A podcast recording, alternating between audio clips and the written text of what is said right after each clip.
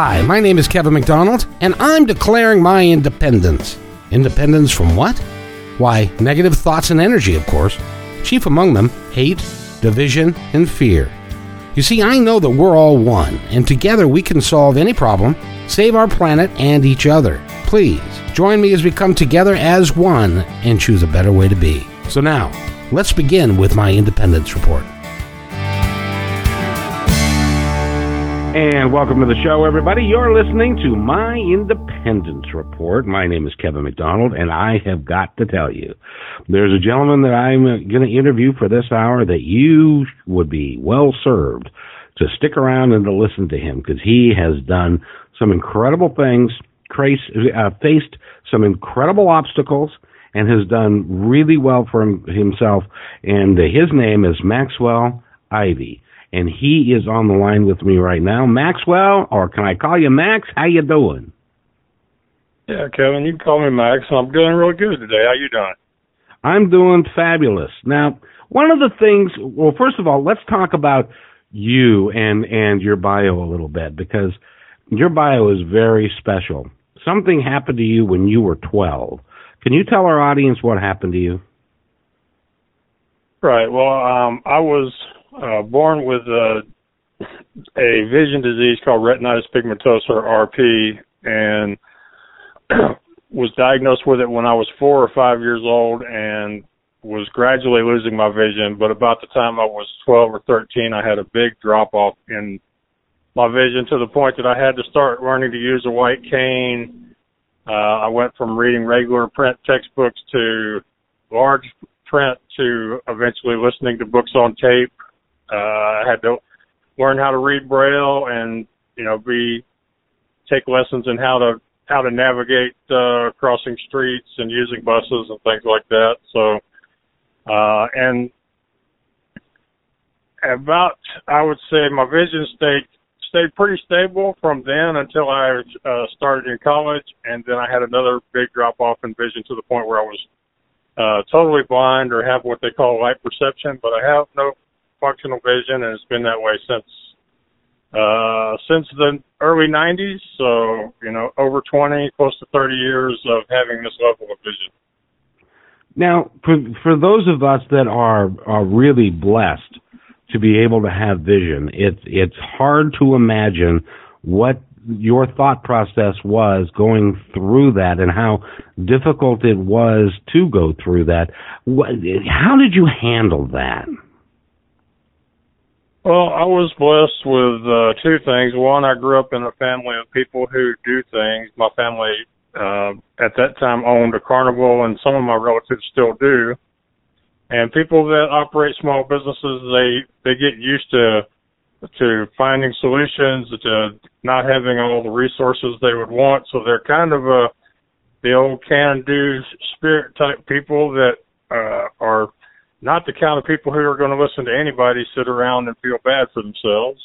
Uh, the other thing was is I was was in a school district, and one of the things I've learned over the years is a lot of how people with disabilities, whether it be blindness, hearing loss, or or other physical issues, when they're in their you know in their school days, a lot of it comes down to the the the the wealth or the resources of whatever school district they happen to live in, and it is different from county to county. And the district I was in, we had uh, orientation mobility instructors uh, on the staff for the district. We had braille instructors. Uh, we had people in our special education department who weren't there just to be babysitters. They were there to to help you do your classwork so you could progress uh, on to the next grade, on to graduation, and on to attending college. So between those two things, I really dealt with it very well. There, you know, like like with with most people of any age, there would be days where you just you get frustrated and angry that it's taking you longer or it's harder to do something than it should be. But for the most part, I, I think me and my family and the other people around me dealt with it really well. So you know, one of one of the common themes you're hearing nowadays is it's about the people you associate with. It's your circle of friends. It's your accountability partners. It's the people you associate with online or in person. Well, I was lucky enough to be uh, surrounded by a big um, uh, extended family. Many of many of them in the same industry. Many of them raised the same way with the same values, as well as being in a good school. You know, you you mentioned that uh, you were a carnival owner uh, in your youth or when you were young, and and your father was uh, within that with you. And uh, what's it like to own a carnival and travel around? I assume it was a traveling show, yeah. Oh yeah, yeah. We had a uh, we had a, a small carnival, seven to eight rides was the the biggest we ever were, and we'd have three or four games in a food wagon. Uh, I have a cousin who, with his kids and now grandkids, they have over 30 rides, and their their midways probably worth several million dollars. So you know they're they're if it were a game of Monopoly, they would have won the game as far as my family goes. Because at one time there was four different carnivals operated by people from the Wagner Ivy uh, family. There was uh, Lone Star Amusements. Um, there was Ralph Wagner Shows. There was Wagner's Kiddie Rama, and there was Astro City Amusements, which was our company. So there were four at one time, all from one family, all in Southeast Texas, and it was very competitive.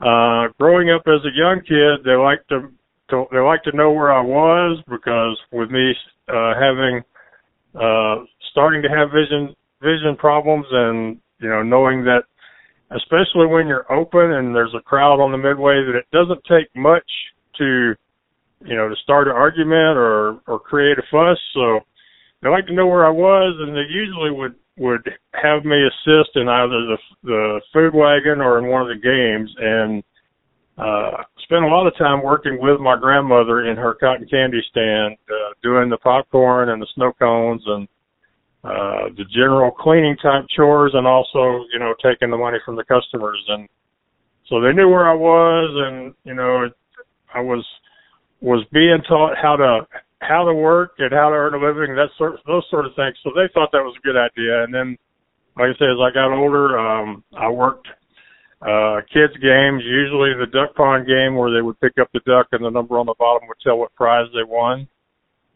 So oh, yeah. I uh, did that. I also did the bookings where I, you know, spent a lot of my time calling people up and asking if they wanted to have our carnival at their event.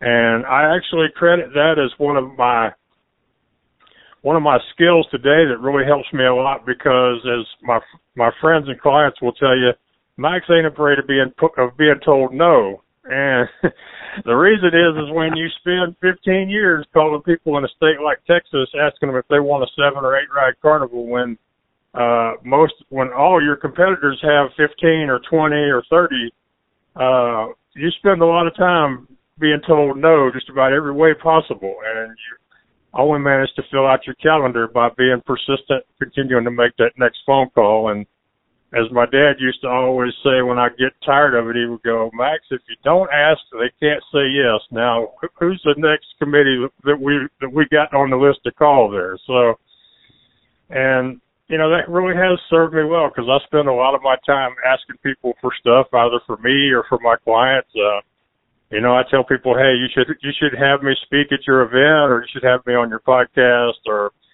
uh, you should buy this product or this service.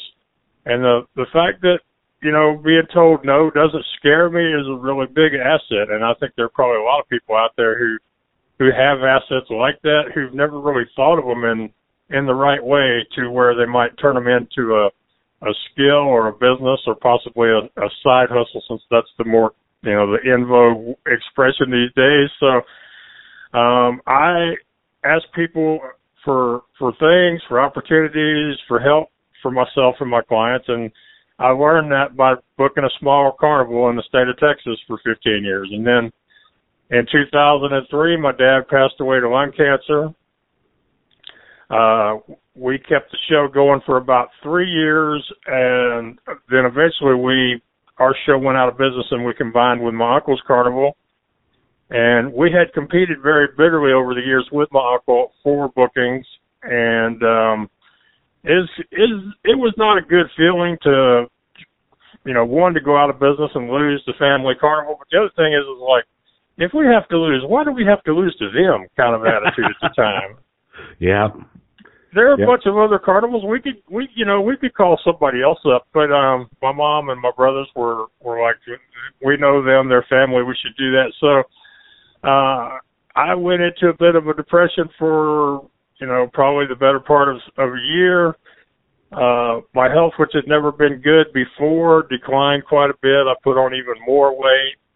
Um, eventually we were almost thrown out of a motel in Port Lavaca, Texas because I because I wet the the the bedding in their motel and was decided to go see a doctor. Actually, I was dragged to go see a doctor and doctor said, "Mr. Ivy, you're not in very good health and if you don't change your your ways, you're probably not going to be around here much longer." So that winter I went home and I and I saw a doctor here in Houston uh, they put me on a bunch of medicines for cholesterol and high blood pressure and gout and other stuff.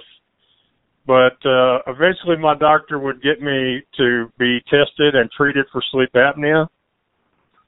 And once I was treated for sleep apnea and started getting better rest and better sleep at night, uh, I started having more passion and more energy. And I thought to myself, you know, uh, I'm through in the carnival world uh, as far as owning rides and games and my uncle doesn't want my help booking events. So what else do I know that I can do? And that's when I started helping other people sell their surplus rides and games. You know, I started a website called the Midway Marketplace, and the website went online in uh, January of 2008, I think. Uh, we filed for the domain name in 2007, but it took until January before we were able to figure out how to get online with it. So uh, decided to start helping people sell rides and, uh, you know, started working on this new business. I was feeling better. And, uh, that was in 2007, 2008. And I started working to, uh, to build that business. And then just to finish the health stuff in 2012, my doctor convinced me to go to a seminar on gastric surgery. At the seminar, they explained to me how it wasn't uh, a quick fix. I wasn't giving up, that it was still going to take lots of work. And I'm one of those people. If you tell me I'm going to have to work for it, I'm in. So uh, I started.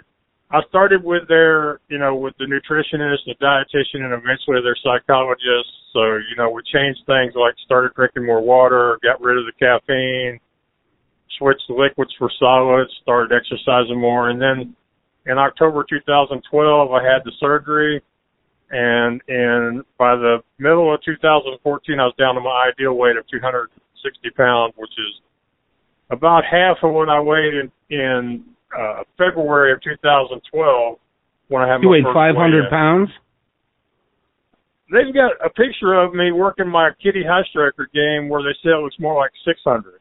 Oh, gee. Um, but, yeah, because you know when you when you weigh over 350, it's not like there are a lot of places you can go weigh and get an accurate an accurate measure. You know, I mean, That's you end true. up having to go to places. You have to go to places like you know, like a feed dealership, you know, like the farm supply store or a meat market or places where they weigh big, heavy stuff. You know, like maybe a truck supply company or something. Those are the kind of places you have to go weigh if you're over 350. You know, so so not really knowing how bad off I had let myself get. We uh I weighed in at officially weighed in at 512 pounds on February 14th of 2012. But wow, my you know, but like I say, it's it's very very well could have been. It was more than that because I had uh I had been taking some steps before going to the seminar, just not being very successful with it. So it's uh uh and the getting getting healthy has been part of my story as far as my success as an entrepreneur and as as helping other people. So back to starting the Midway Marketplace, uh, I really didn't have the first clue how much I didn't know about being online. And of course, you know, I wasn't alone in that because this was 2007, 2008, was before Facebook, before WordPress, before Wi-Fi. I mean, this was back when a 56k modem, uh, dial-up internet connection was a big deal, you know? Yeah. So, yep. So I you know, remember. running a website. Yeah, yeah. This was back when a when a good webmaster could make thousands of dollars a, a website just designing people's websites because there were so few people who knew how to do it, and a lot of people who needed it done, and and most of those people who needed it done didn't know just how badly they were be t- being taken advantage of by the by the majority of these website uh, developers at that time. You know, it's you know just like you know five or six years ago when somebody could start a blog and add and put AdSense on it and make you know crazy money. So things yeah. change as people learn more and more. But I I had to learn how to recruit clients, and of course, I started by asking anybody that we had ever worked with at, at events or that knew me or knew my dad, because I felt like they'd be more likely to say yes. Uh, I ended up having to learn how to hand code HTML because being blind and not having the money to hire a webmaster, uh, I couldn't use the what you see is what you get method that most people were using at the time, and so the only thing I could do was HTML, and I, you know, I went through the W3C.org school and learned how to create the homepage and the links and embed images and all of the basic stuff you do for a website, and started uh, improving the site I had and adding new pages to it, and really trying to learn so that uh, if at some point I did hire a webmaster to do it where it would look pretty because you know as a blind person I can I can address the the the technical side of it as far as does it do what it needs to do? Can people visit the website to see the equipment that's for sale? Can they contact me and then go go from there to buy it? I could do that, but I can't, you know, I, I can't address what it looks like visually. And in fact, it was pretty bad looking visually. Um, it well, was, it, yeah, that um, happens. Yeah, well, see, I, I I'll get to that just a second, but uh, I had to learn how to, to, you know, I had to figure out how to set the fees and uh, uh, write the ad copy and use social media as it came along, build an email list and figure out how to get people to subscribe to it. So it seemed like all the time I was having to learn something new. You know, then people said, Max, you got to have a blog. So I had to figure out, well, how am I going to create and and write posts for a blog? So, um, but one of my favorites, one of my favorite experiences was my website because uh, when I chose the colors for it, I chose them based on their names without knowing what shades of colors went with these names because I felt like, well, they're they're just basic color names. There shouldn't be any risk in that. And I I chose yellow for the background because the I, I remember when I could see good that the toys on the midway always looked better on yellow than they did on white. And I chose blue for the text and red for the link text and orange for the previously clicked links. And it turned out that the yellow was an ice creaming yellow, the blue was navy, the red was brick, and the orange was some fluorescent looking orange like you'd see on the side of a honky tonk. uh, so I was I've been told more than once that my website was so was so vivid that uh, Ray Charles and Stevie Wonder could have argued over it. I mean it was it was bright.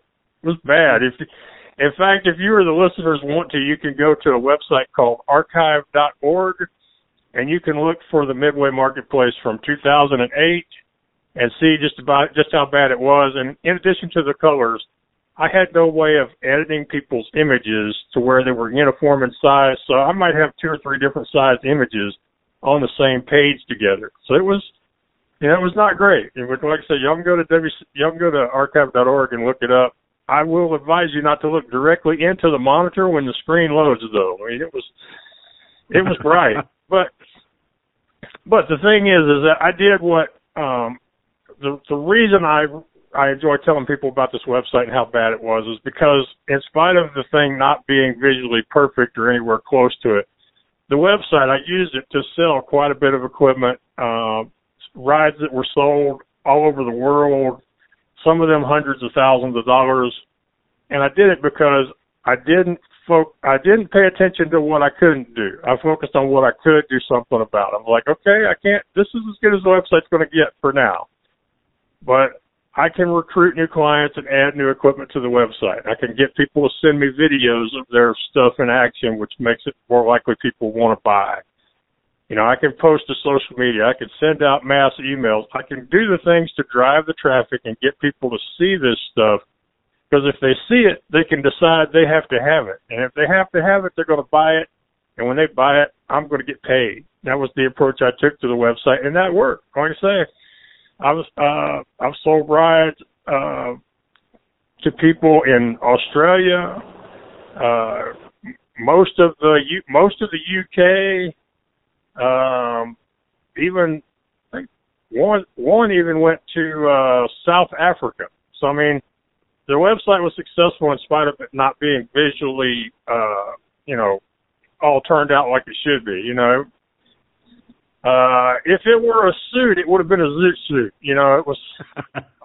well, it was the content. It was the and and I'm I'm here to tell you a couple things that that uh, struck me, Max.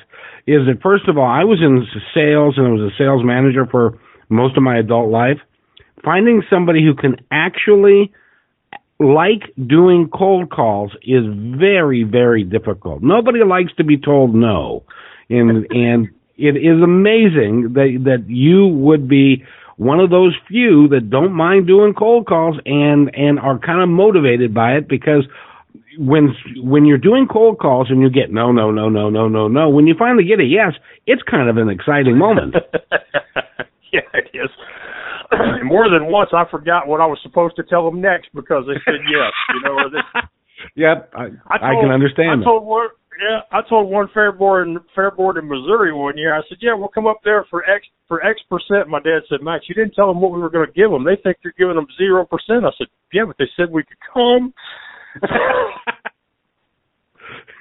Well, and that's because it's so exciting when somebody actually says yes. You, you're just not used to it. It's it's amazing. Yeah. So yeah. So let me so let me recap here for somebody that may be just uh, t- uh, tuning in. You uh, were a carnival operator, and you um, uh, and then when your dad passed away, and you sold the carnival, you then turned lemons into lemonade, and and built the website and did that. You were 500 500 plus pounds, and you lost half of yourself and uh, to get down to two two fifty. And now I'm looking at your bio, and you also decided that you were going to uh, write some motivational books.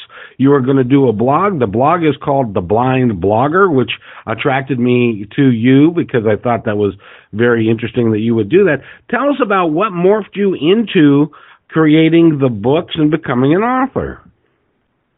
Right. Well, uh, I was minding my own business, promoting the website, uh, showing up every day, trying to build the business as as an equipment broker.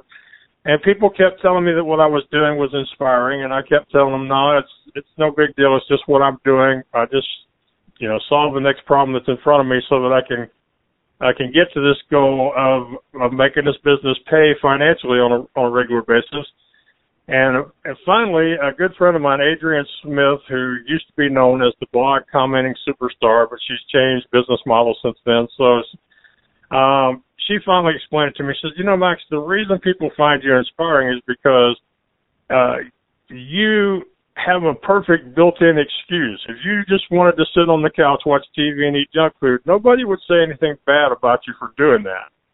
She said, but there are a lot of people who don't have a built-in excuse who still aren't doing anything with their lives. They sleepwalk through their days. They they do the exact minimum, even if they're unhappy. It's it's an unhappiness they're comfortable with because they're familiar with it.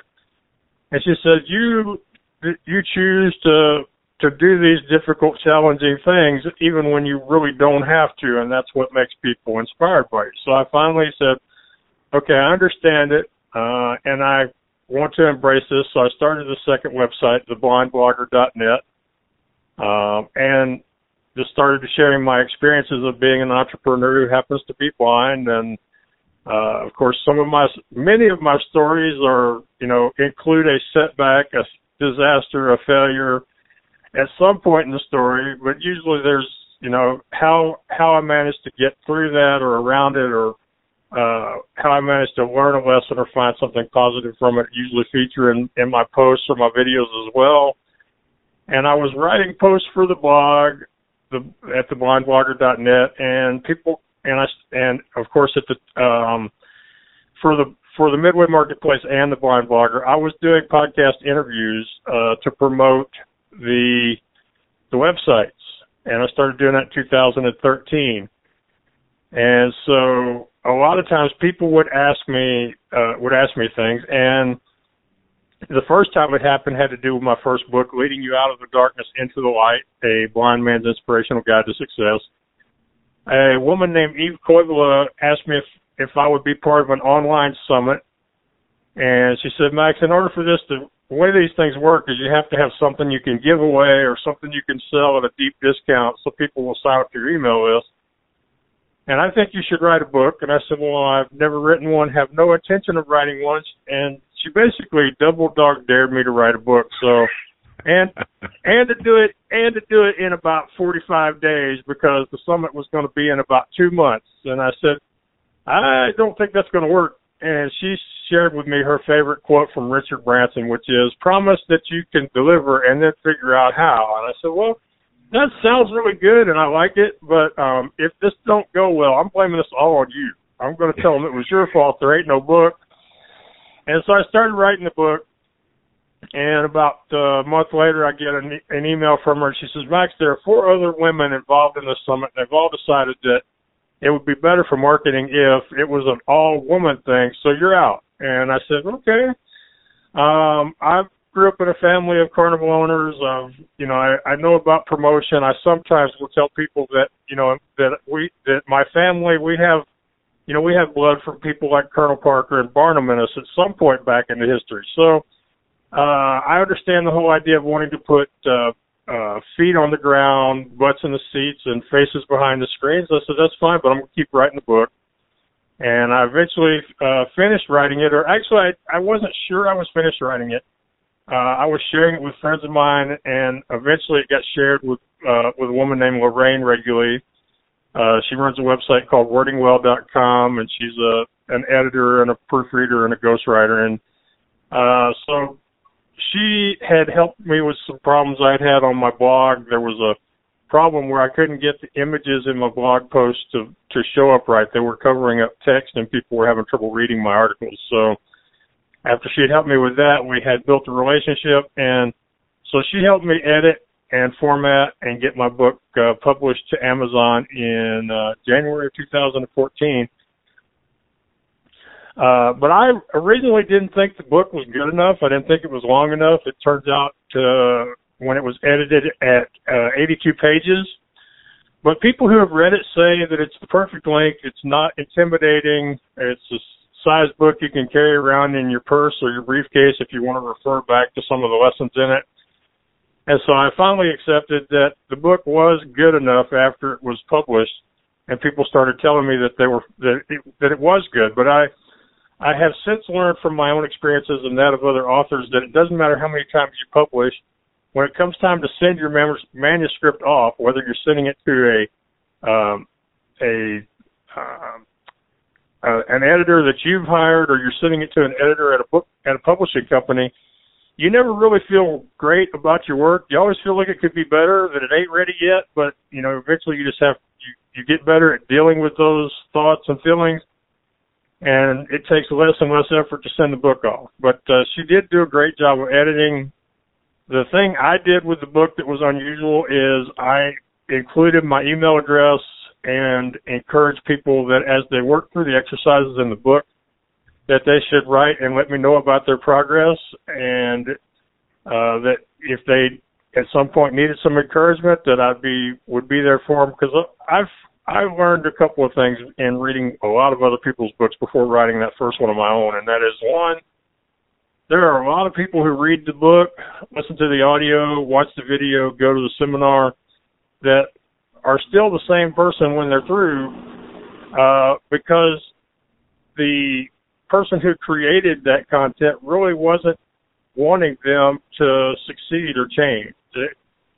And so I felt like they it would be nice if they knew at least one person was interested in their success and that they had the opportunity to share it with me or to you know, to to mention concerns or setbacks or whatever.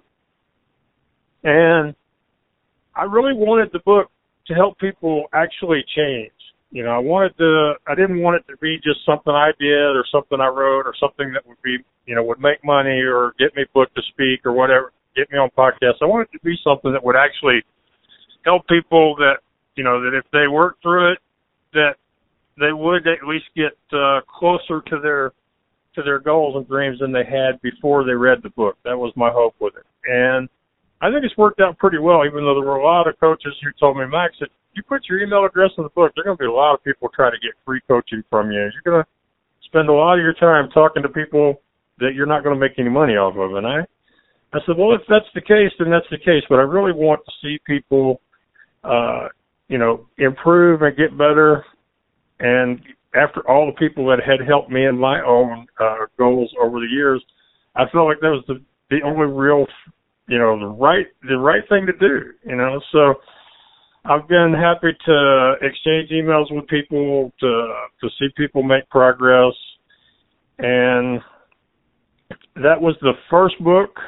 Like I say, if if somebody hadn't come along and said, Max, I think you should write a book and you should do it like next week, I probably wouldn't have written one book, much less three of them, and have most of the the writing done for a fourth one.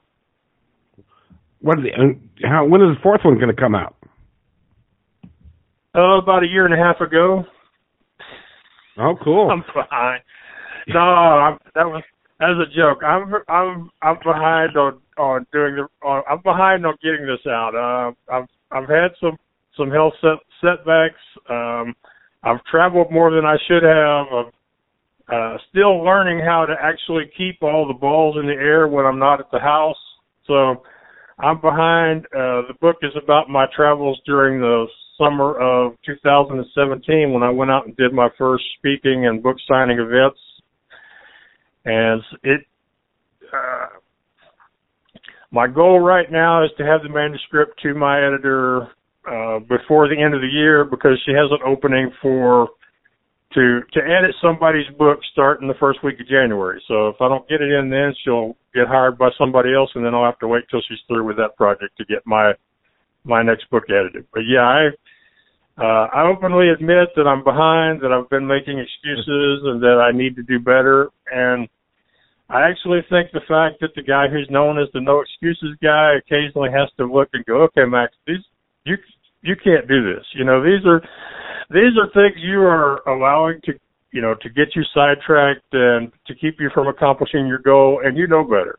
And i think that uh that was one of the things i learned from the gastric surgery thing because the one main dietitian told me she said you know max i had my surgery ten years ago and you know every every couple of years i'll i'll find myself doing things that i know don't work for me and she said a month or two or three months after that, then I'll I'll get back to doing what I know works, and that's the way it is with my writing. Um, I've written the book.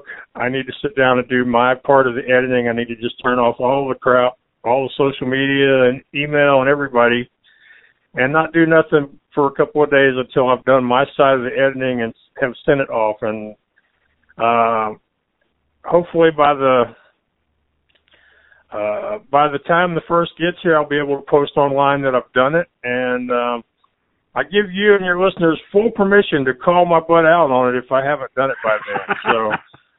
well, we'll do that. Hey, account, you know, account, accountability is a big thing, and a lot of people use that word, but they don't really mean it. You know, they they'll say I want an accountability partner, or they'll say they want somebody to help them lose weight or help them uh do so much writing a day or whatever, but most people don't really mean it. And so I find that, you know, every once in a while I just have to go, okay, if you see me in the grocery store or you see me online and, you know, I'm on Twitter or Facebook or somewhere, you have, you know, it's perfectly fine for y'all to go, hey, Max, where's your book?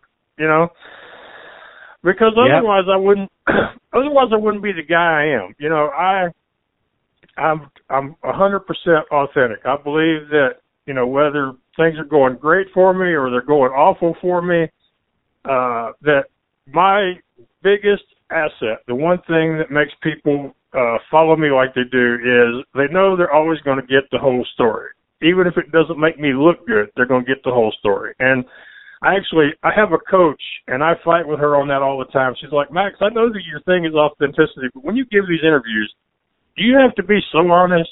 Could you like, you know, prepare your answers a little better and and maybe you know couch your responses in more positive terms and i'm like well i can try but it's just not me you know so i'm will, perfectly willing to admit that i'm quite a bit behind on on publishing my next novel and that uh procrastination is a form of fear and that i am better at it than I would have been in 2014 because in 2014 I was waiting around for somebody else to tell me the book was good enough or that the book was big enough. Uh, now I know that the book is is just the right length to tell the story that it needs to tell, which was, you know, how I ended up traveling around the country for eight weeks and doing my first book signing and my first public speaking event and getting to spend some time with family I hadn't seen in a long time, and, and you know how that all worked out is because you know where the money came from, where the courage came from, things like that. So I know that the book is just the right way. I just have to finish, and and course, you will, and we'll we'll oh, hold yeah. you oh, accountable oh, yeah. for that. So you, uh, yeah. on yeah. January first, I'm giving you a call. well, actually, you know, I, I, I got actually I've got a challenge for you, young man. And that challenge would be you're going to be on Positive Talk on Martha Norwalk's Animal World on KKNW 11:50 a.m. on December 29th. You're going to be there. I was uh, thinking the I was thinking the same thing, but I wasn't sure it was okay to mention the other show here on this show. But yeah, we can do that on the 29th.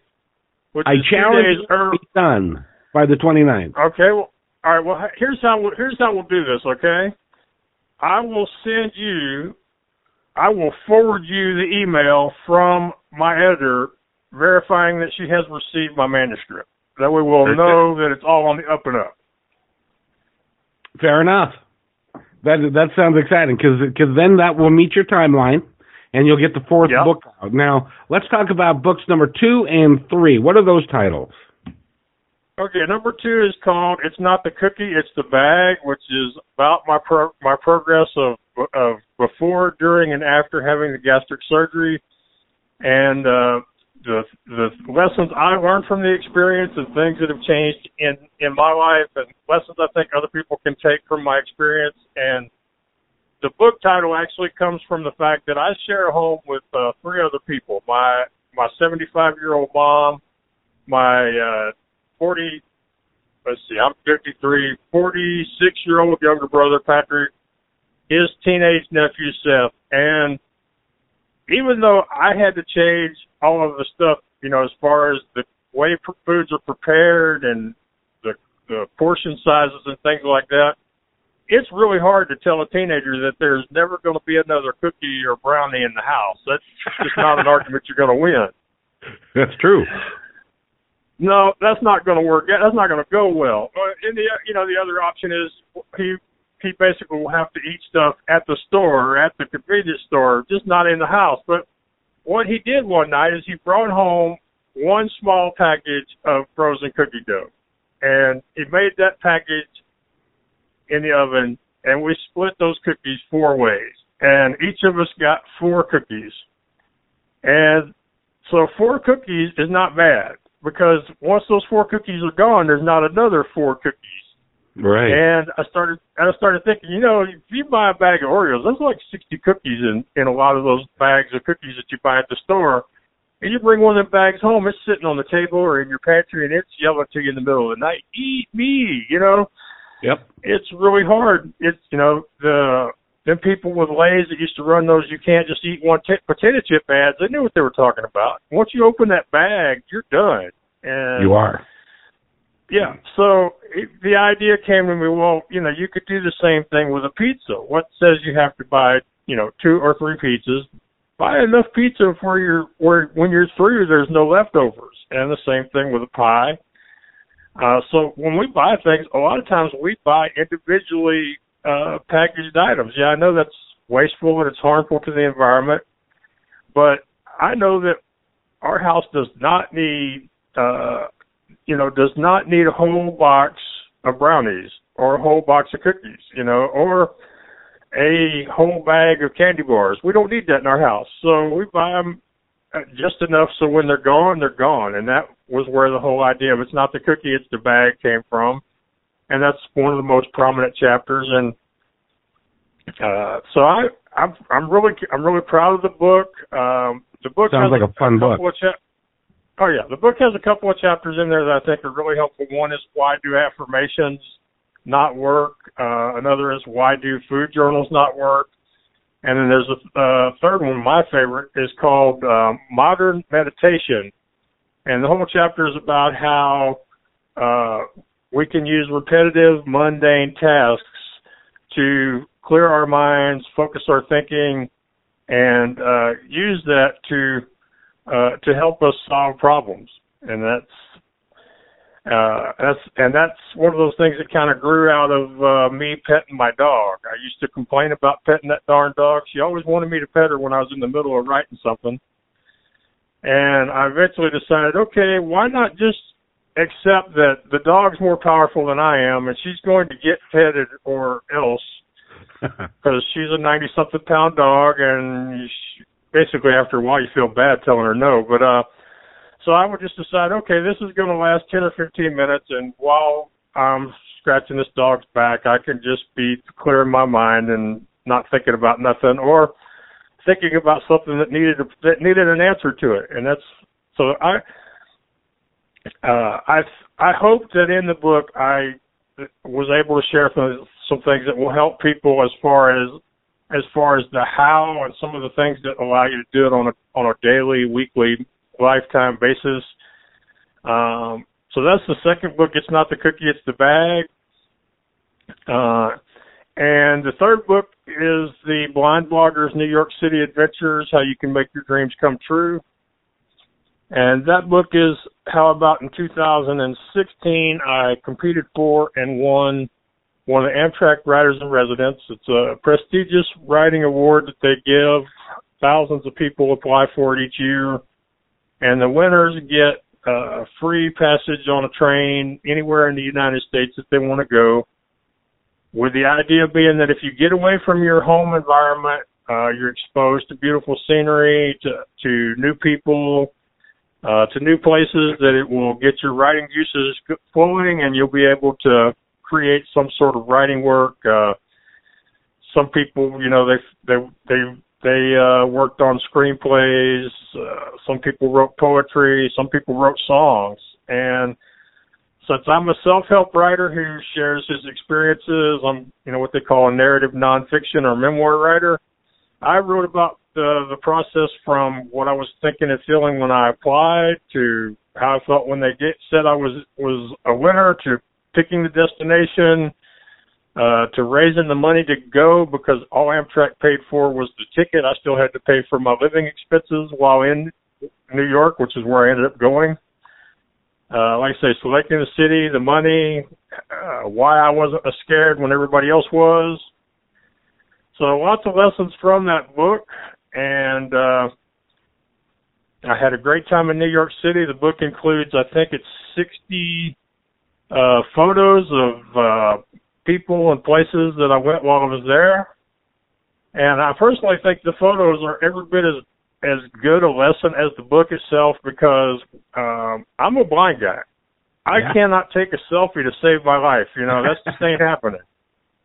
And uh so when I I talked to a bunch of people before I left and I finally just decided, okay, I've got this really simple uh Nikon camera and I'm just going to ask people along the way to take pictures for me. And I came back with over 200 pictures. Uh, 60 of them of them turned out to be good enough to be in the book.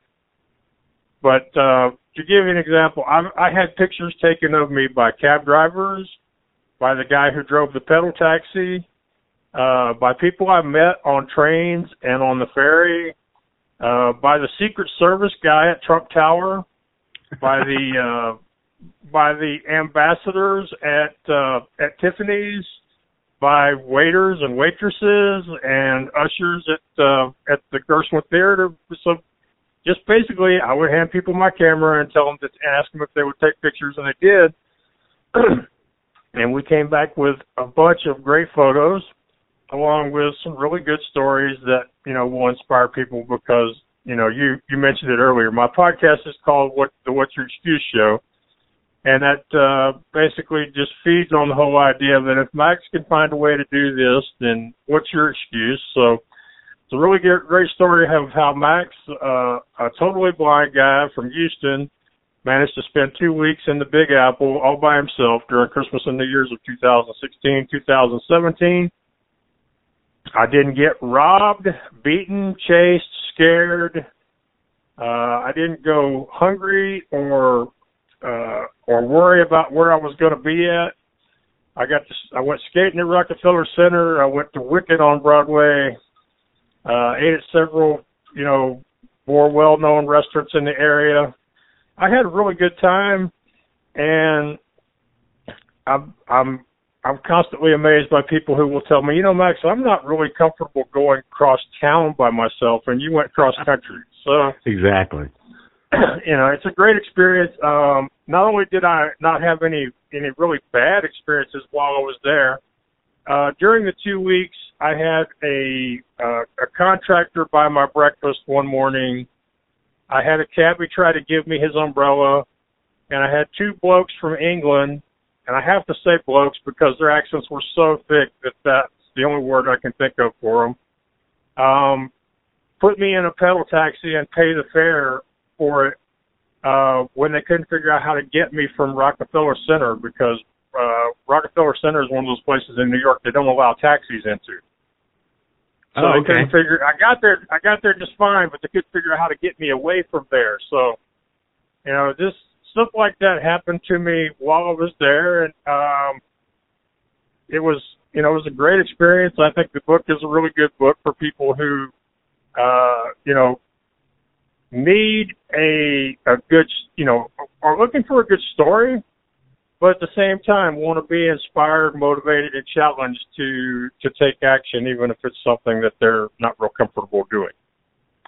Well, and I, what you, you know, the type of individual that you are in the life experiences that ha- you have created, and all of these things, you are the one that has created them. From you know being being in the carnival and having that fail, you morph that into a sales job of note, and then um, losing the weight and being a motivational coach and being an author and being a podcaster.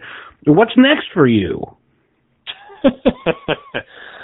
I don't know. I tell people I try not to think about what's next because uh, I've learned better than to put limits on God. Uh, quite often He has plans bigger than my own.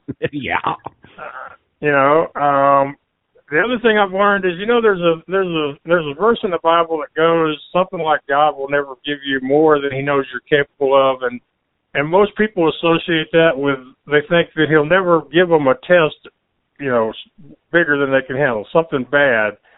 But I figured out that that also means something good. You know, he may put a, a dream in your heart that requires a lot of work, and some of that work may be kind of on the scary side. So I try to remember that uh, he can have he can have bigger plans than I do. I I have days where I wonder, you know, Max, what if instead of fighting and clawing to keep the carnival going. What if you had just accepted that was done five years sooner? You know, or uh, what if after you started the Midway Marketplace in 2008, what if you had accepted the idea that you're an inspiration in 2009 or 10 instead of 2014? Because this year was my fifth anniversary as the blind blogger. Uh, you know, I have times where I think, you know, what would be the, where how much farther along could I be if I had accepted some of these things that that that people and my own intuition was telling me, but I just didn't want to hear, you know. Yeah, yeah. Well, I'll tell you though, um, I believe everything happens at the right time for the right reasons. And all the experiences that you had, as an example, the uh, failing carnival, you learned to really uh, push through that to keep it alive. So it, it, it, you learned lessons all through everything that you've done. And by the way, you're only in your early 50s, so you're a very young man. You've got lots of time to do lots of stuff and to help lots of people. So it's, it's, yeah. it's great to get to know you. Right. You know, and that's that's one of the things I'm really starting to notice and appreciate now that I am in my 50s is that uh more and more of the of the people that are that are being successful out there are people who didn't really start until their 40s or 50s. I mean, we're even starting to have a genre of podcasts where they only they're only looking to interview people who, you know, on what what they've done in their 40s, 50s, or 60s. So it's it's really kind of cool to see that. And you're right, I am just 53, and thankfully I'm in good health, even though I've used my body with food for 40 years before I before I got healthy. So uh, I'm I'm going to be interested to see. You know, 70, 80, 90 is not is not un, not unheard of anymore. So we'll we'll see where both of us go. You're only in your early 60s, so you've still got some time to inspire others through your your podcast interviews and hopefully through your radio show interviews because you know you mentioned KKNW earlier. Right now it's it's one Sunday a month, but uh, you know we we will both be excited when we can when you know assuming it happens because we both believe it's going to happen that at some point when you know it'll be every Sunday or it'll be your own show, maybe on a different radio station. You just we just don't know, but you know you still have some time to inspire people through your interviews, uh, especially as you start to share more of the interviews you did during your first stint on on radio. That uh, you got all that great content, all those great lessons people can learn from from those previous interviews. You know, what's interesting about that, uh, uh, Max, is that the int- information that's brought through on a lot of those interviews is timeless. Even though it was done, you know, 16 years ago, the information is as valid today as it was then. It it really is quite quite amazing. But uh, and I'm looking forward to being able to see this is this is my passion. This is what I really want to do, and I really and that's why I want to talk to people like you. There's enough negativity and there's enough politics and there's enough garbage in the world. I want to talk to people like you that can inspire people to be who they really are and to not sit on the couch with that bag of cookies that they're not supposed to have and just sit there. Um, because they're wasting their life, they're wasting their time. And that's why a guy like you is so valuable to us because you're right. You know, we don't, I don't have an excuse. You have a built in one and you're not taking advantage of that. You're doing what what uh, your heart is telling you to do, and I applaud you greatly for that. That's that. It's wonderful the the things that you're doing, and and in fact, just a real quick story for you. Um, when I was putting out um, information to try and get people to that I wanted to interview, and you had a whole bunch of them. So you've got so you've got that working for you too, where you are you're an active promoter of people doing positive things. Yeah, you know it's uh you know and I think that's I pre- first I appreciate the compliment about the work I'm doing, and I think it's because of the work I'm doing that I seem to attract so many other people that have great stories that have uh you know purposes that deserve to be shared and uh, and deserve to get exposure where more people can hear what they're doing and be affected by it for good.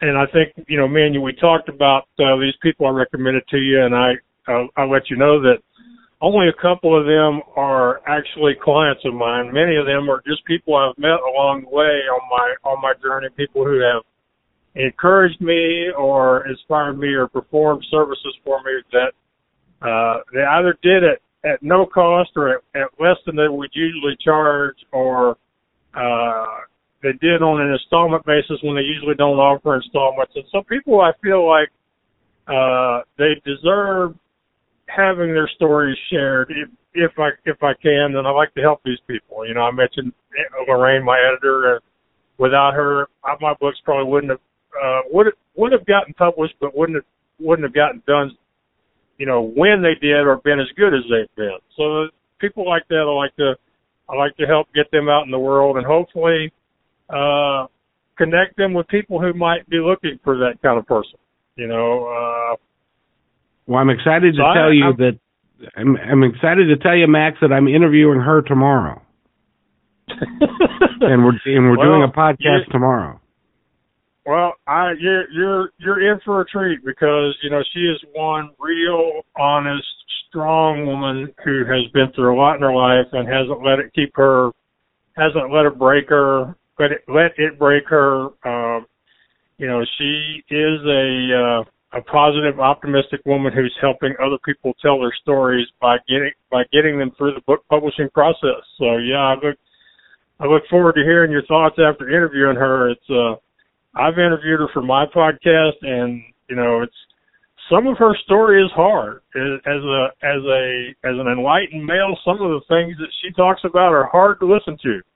Yeah. Because I'm like, how can I, how can any man treat any woman that way? But uh the fact that she's overcome it and the way the person she is now, I can't wait to hear what your listeners think about Lorraine. And uh and that's why, like I said, that's why I do it. I'm uh, these people have helped me, they've encouraged me, inspired me, and so I I try to help them. And in some cases, I'm fortunate that uh, that they that uh, that they pay me for the efforts that I put out to to get them bookings and promote their their interviews after the interviews go live. So, and you know, uh, I talked about how the first book was on a dare, and the when I started doing a podcast, it was because people kept asking me why why I didn't do a podcast when they were having me interviewed on their shows.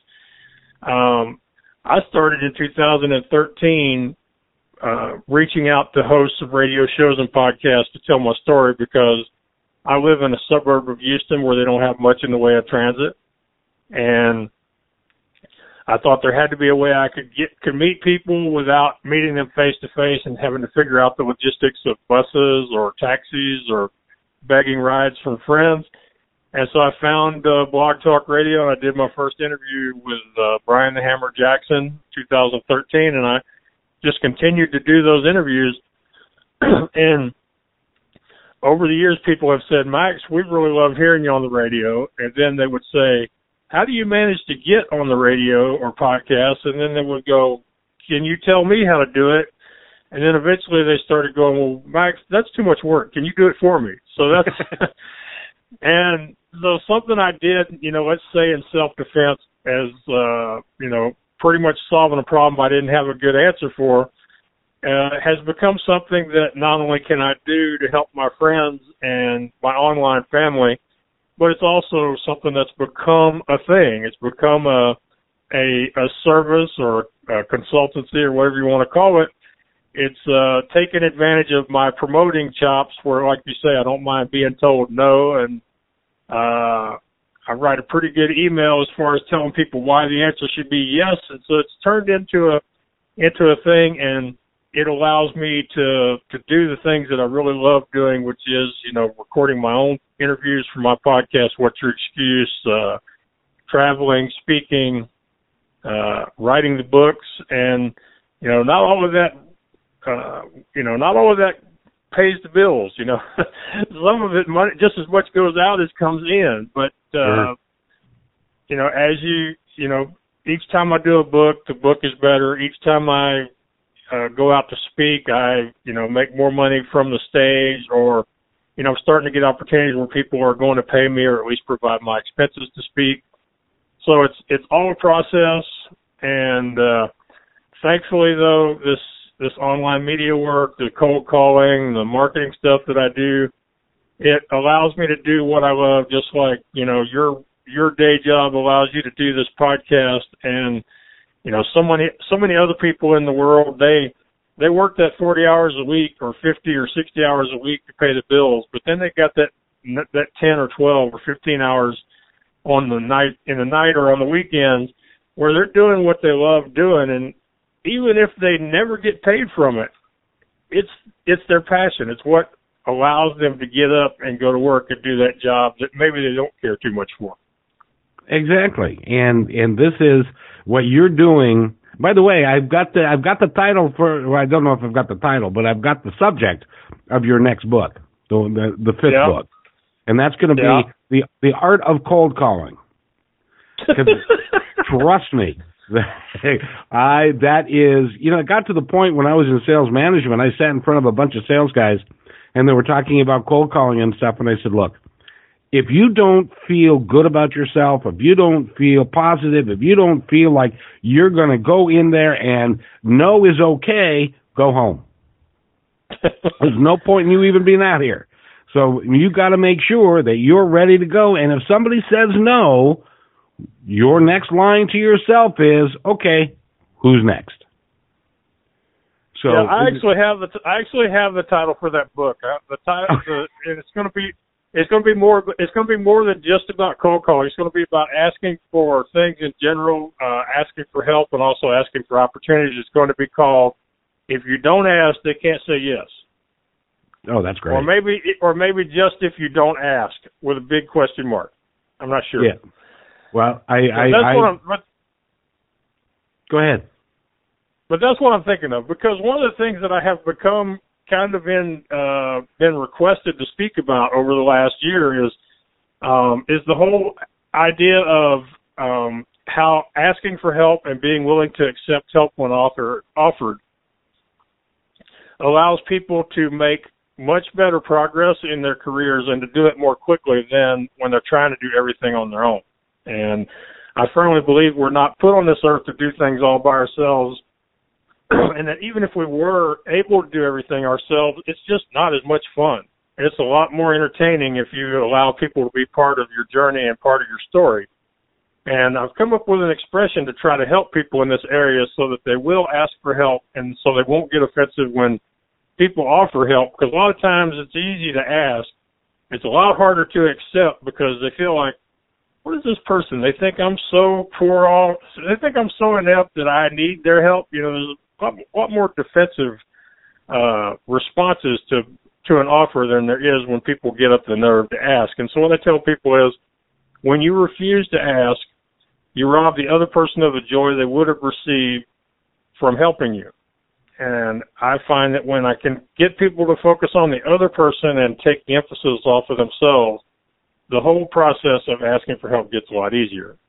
Now, accepting help when offered is is is still a whole step more than that because, like I said, people will get defensive. Um, I've known more than my share of people who are who were blind over the years that offering to lead them across the street might get you an argument. You know, it just it's just and and and some people take more offense over it than others. Um, me, if I'm sta- if I stand somewhere and uh, and I look like I'm lost, and somebody walks up and asks me if if they can t- if they can help me, if you know they want to know where I'm where I'm going, if they can help me get there, I am sure as heck not going to tell them no, I got this.